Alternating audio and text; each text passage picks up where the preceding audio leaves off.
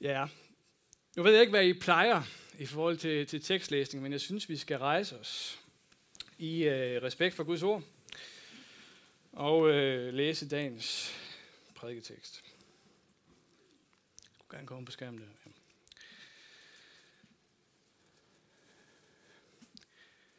Straks efter nødte Jesus disciplene til at gå ombord i båden og tage forvejen over til den anden bred, mens han selv sendte skarne bort. Da han havde sendt skarne bort, gik han ene op på bjerget for at bede. Og da det var blevet aften, var han alene der.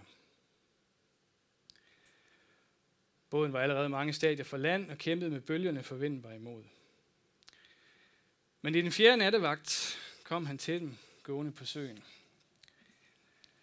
Og da disciplene så ham gå på søen, blev de skrækslagende og sagde, det er et spøgelse.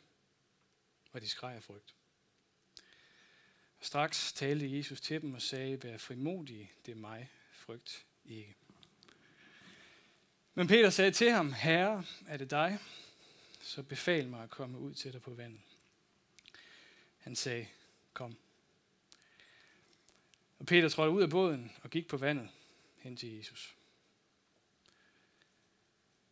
Men da han så den stærke storm, blev han bange, og han begyndte at synke og råbte, Herre, frels mig. Straks rakte Jesus hånden ud og greb fat i ham og sagde, du er lidetroende. Hvorfor tvivlede du? Da de kom op i båden, lagde vinden sig, og mændene i båden kastede sig ned for ham og sagde, Sandelig, du er Guds søn. Amen. Må igen sidde.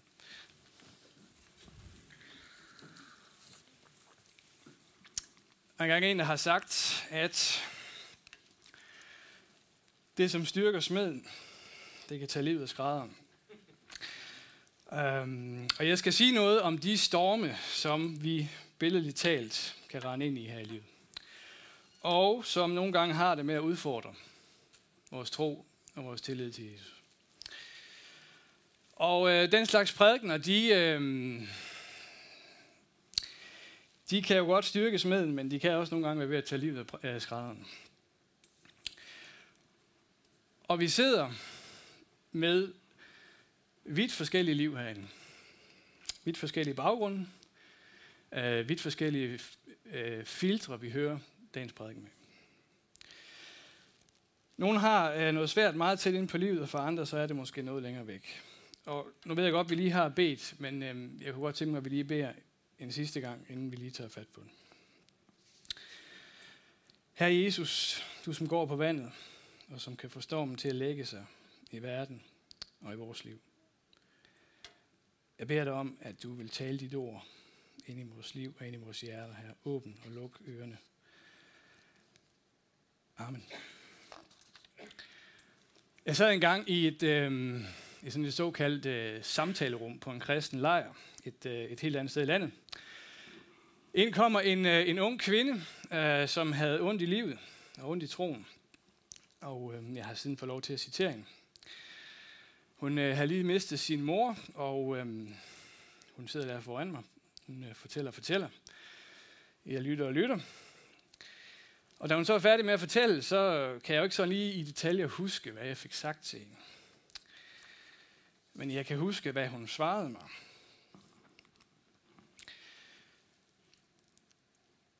Det siger mig ingenting, det du siger.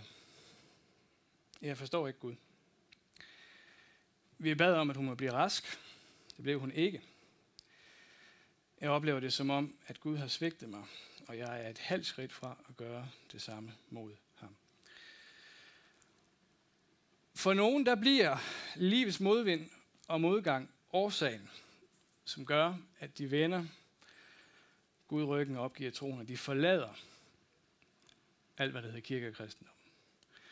Og nu kommer vi til at gå lidt uh, sidelæns ind i, i teksten her, men nu kommer der altså seks pointer fra dagens tekst. Seks pointer, som måske kan være en hjælp til nogen nu, eller måske lidt længere ned ad vejen. Så altså, dagens første, og nok også mest kontroversielle pointe. Stormen er Guds storm. Der findes uh, mange dygtige bibelfortolkere, som muligvis nok vil være uenige med mig i den der sætning, men det er altså sådan, jeg læser Bibelen. At stormen er Guds storm, og det er det også i vores liv. Og det er også pointen i dagens tekst. Det var Jesus, der sendte sine disciple ud på søen. Det var altså ikke disciplenes eget ønske. Jesus vidste, det ville blive stormvejr. Og selv midt i stormen, der var disciplene lige der, hvor Jesus ønskede, de skulle være. Og for nogen, der bliver det her en kilde til tryghed. Og for andre, der kan det være en temmelig forstyrrende pointe, at det er Jesus, der er årsagen. Jeg hørte øh, for nylig en beretning øhm, om, en, øh, om en far, som øhm, pludselig mistede sin øh, voksne datter til en øh, kræftsygdom, og faren var knust. Så kommer der en øh, fra menigheden der, øh, og meget fortvivlet på farens vegne, og siger så øh, meget velment, jeg er sikker på, at det var, at øhm, det her har Gud ikke noget med at gøre. Og så siger, så siger faren der så, at hvis Gud ikke har noget med det at gøre, så kan jeg ikke leve med det. Og øh, det er sådan, jeg har det. Jeg kan kun leve med det, fordi Jesus har med det at gøre. Og jeg ville for alvor være bange og fortvivle, hvis jeg var et offer for livets tilfældigheder, eller overladt til satans brækjern eller menneskers ondskab.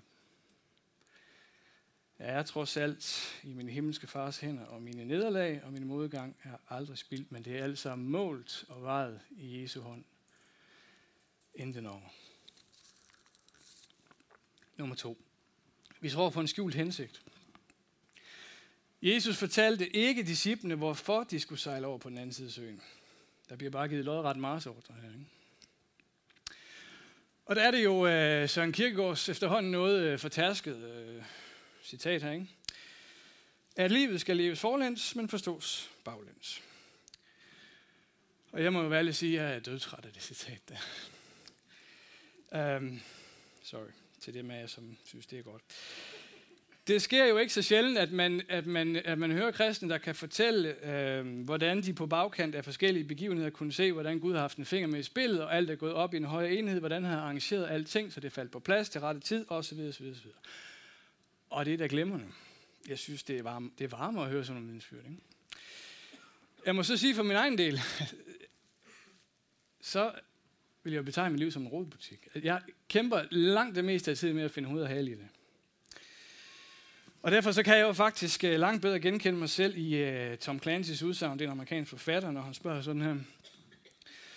The difference between fiction and reality. Fiction has to make sense. Ikke også? Altså, fortællingen, filmen, bogen giver altid mening. Der er altid en pointe, der sådan er nogenlunde til at forstå. Selv uh, tragedien eller filmen med den sørgelige slutning, den har altid en pointe, noget opdragende eller advarende, som kan røre os på en eller anden måde. Og det er jo sådan her, ikke? Altså, telefonen ringer i filmen. Hvad kan det være? Ja, det kan være meget forskelligt, men aldrig noget, som ikke har et eller andet med filmens plot at gøre. Telefonen ringer i mit liv. Hvad kan det være?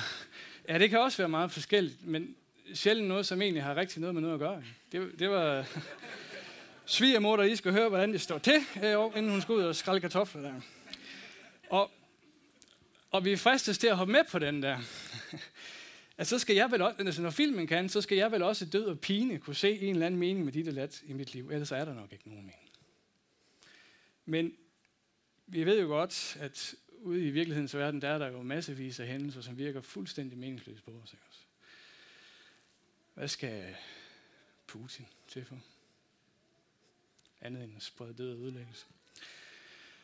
Og det er altså ikke ufromt, ikke at kunne se nogen mening med sygdommen, dødsfald eller depression. Gud har skrevet vores liv som en fortælling, så det nogle gange, eller for nogle af os ofte, kun er ham, der kan se meningen med den. Og så er det jo rigtigt, at der er jo nogle mennesker, der kan få noget konstruktivt ud af sygdommen, dødsfald eller depression. Det sker faktisk indimellem.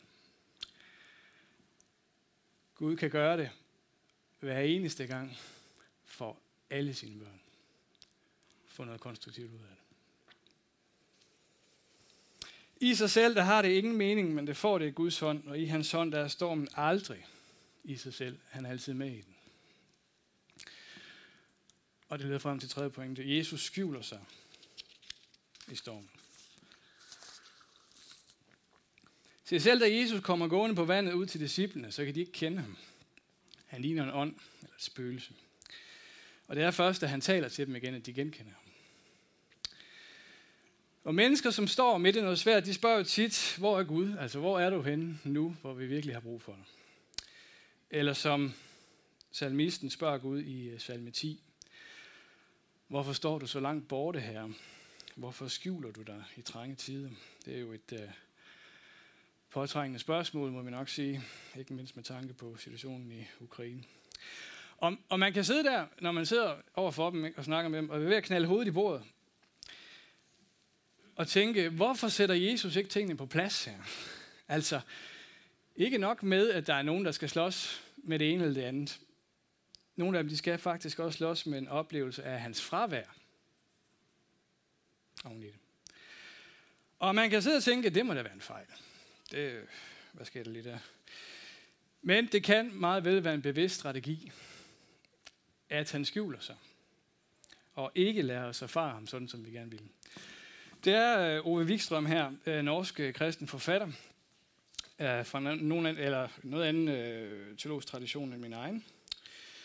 Skriver sådan her om, øh, om lige præcis det fænomen. Man kan nu gøre Kristi egne ord til sine.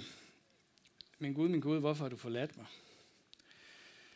Johannes af Korset kaldte det sidste for åndens mørke nat. Det er altså en meget tydelig og kendt person, Kristus, som nu skjuler sig, trækker sig tilbage. Alle begreber om ham er på vej til at blive renset. Det er umuligt at skimte nogen udvej i denne fase af mørket. Den radikale tavshed er en del af Guds måde at gøre sig endnu mere klar og uforvrigelig. Læg lige mærke til den. Det er en måde at rense vores begreber om ham og gøre sig endnu mere klar og ufrivillig. Det er temmelig bagvendt, må man sige. Altså, vi har jo nogle af os i hvert fald en tendens til at sætte lighedstegn mellem lysets, livs, lyse side og Guds kærlighed. Ikke? Til kun at vi finde Jesus i glæden, i latteren, i smilet og i solskinnet. Og det skal vi også. Men når livet nogle gange viser sig fra en anden side, så har i hvert fald nogle af os en tendens til at tænke, at nu har han nok forladt mig. Kaldet han den nok sluppet op. Men det kan meget vel være en del af hans arbejde og hans plan for os. At jeg må lære at tro det, jeg ikke kan se. At Gud er mig nær, selv når alt andet skriger det modsatte. At han elsker mig, selv når mit liv ser ud til at fortælle en anden historie. Jeg har arbejdet som, øh, som handicaphjælper for en mand, som er svært øh, multihandicappet. Han blev lam i stor del af kroppen med en trafikulykke for mange år siden. Han vågner hver eneste morgen med stærke smerter i hele kroppen, og han skal dopes med, jeg ved ikke hvor meget morfin, for bare nogenlunde at kunne holde dagen ud. ja. Øh, så blev han kristen for nogle år siden, øhm, og var i lang tid sikker på, at øhm, det er kun et spørgsmål om tid, inden Jesus øh, helbreder mig for mod at køre stolen igen. Og han bad, og han bad, og der skete ingenting. Så så han så ved at forlade det hele igen. Så får han en oplevelse. Um, og jeg kender ikke lige alle de nærmere detaljer, men Jesus viser sig for ham, eller taler direkte til ham. På en eller anden måde, og siger, du skal ikke følge mig, fordi jeg vil helbrede dig. Du skal følge mig, fordi jeg elsker dig. Også når det ikke ser sådan ud.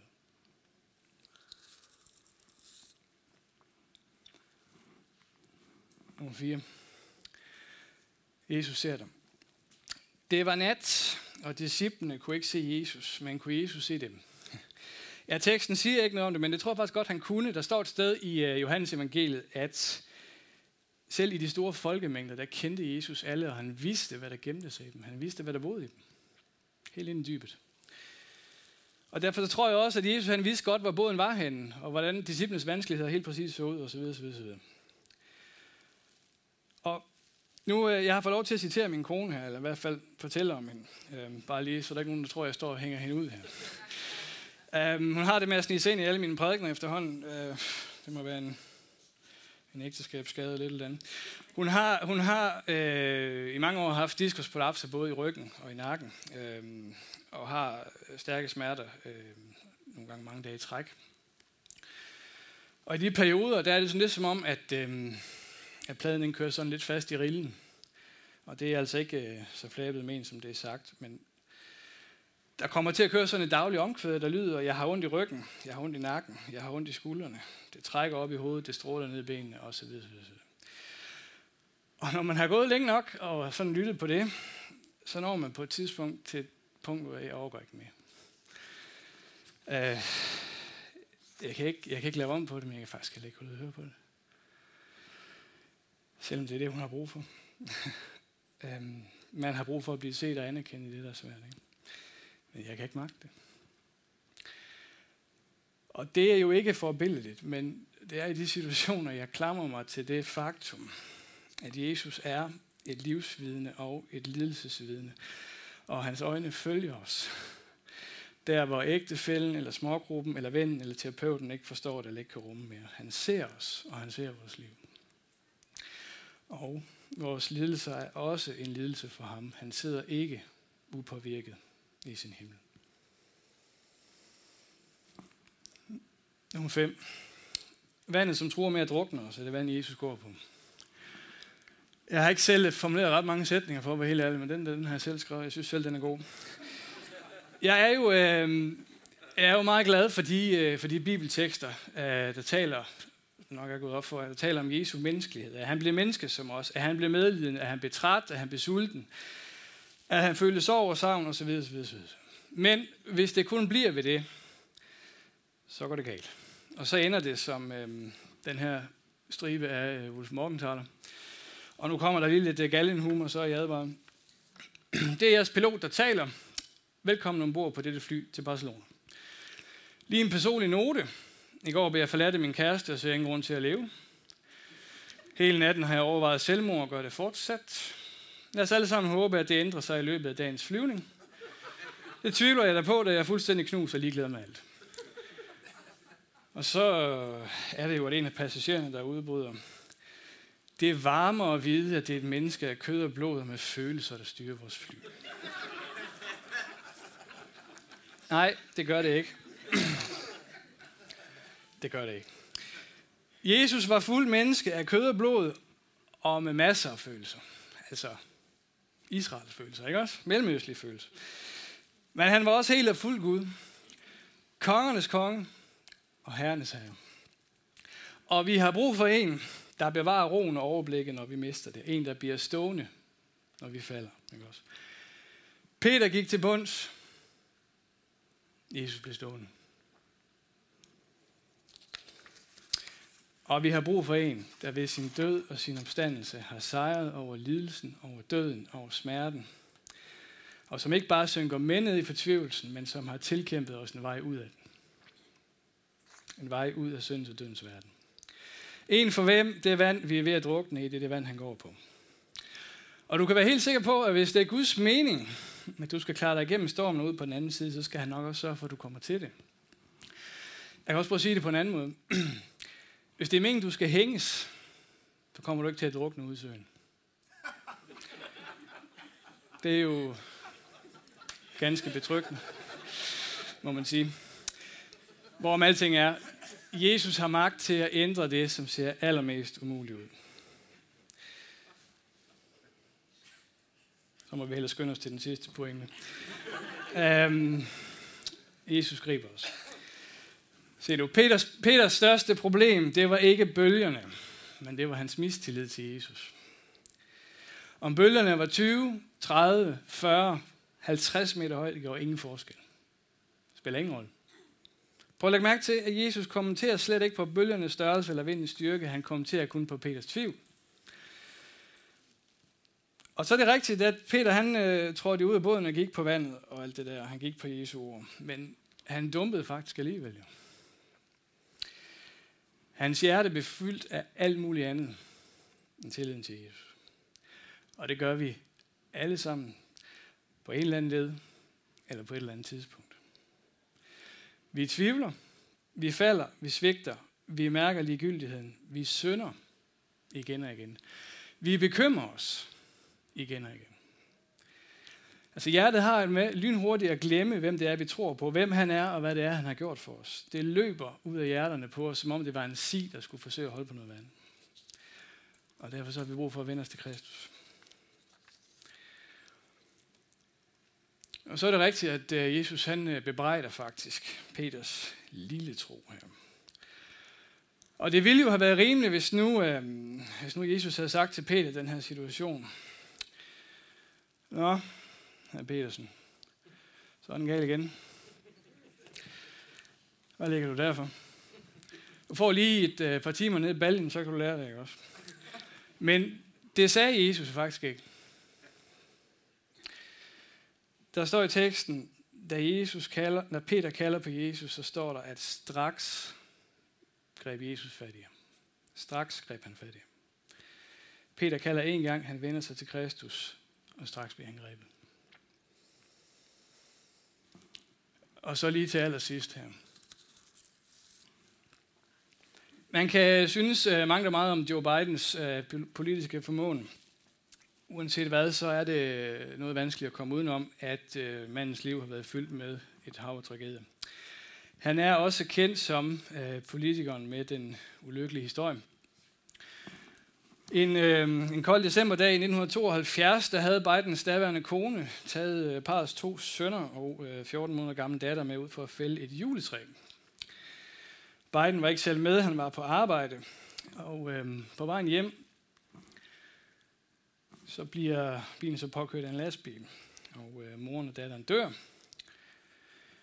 Den ældste søn på tre år pådrog sig brud på stort set samtlige knogler i kroppen. Den yngste søn på to havde pådraget sig en hovedskade, som risikerede at give ham et permanent øh, handicap. Han skriver så i sin bog, der øh, mange år senere, at han i perioden efter det her var på nippet til at tage sit eget liv. Men når han kiggede på de to sønner, så vidste han også godt, at det var ikke en mulighed. Senere i 1988, der falder han om på et hotelværelse, efter hvad der formentlig var en hjerneblødning og vågner med lammelser i ansigtet og har det ene ben i graven. I 2015, der kunne han så begrave sin, øh, sin ældste søn, som døde af en kraftsygdom. Og hvis man har fulgt lidt med i det, det forgangne amerikanske valg, så, øh, så ved man jo også godt, at øh, navnet Hunter Biden, det er jo ham, der kæmpede med et, øh, et, et svært alkohol- og narkotikamisbrug. Alligevel, så fremhæver han en sætning, som øh, har kørt rundt i hovedet på mig et års tid nu. Øh, vender tilbage til det det var øh, Bidens far, senior Biden, der, der skulle have sagt til sønnen Joe, at man bedømmer ikke et menneske på, hvor mange gange det går i gulvet, men hvor mange gange det rejser sig op igen. Og øh, det slår mig det er jo egentlig det, det dybest set handler om. Vi falder. Det er ikke afgørende. Det afgørende er, om vi rejser os op igen og kommer til Kristus. Amen.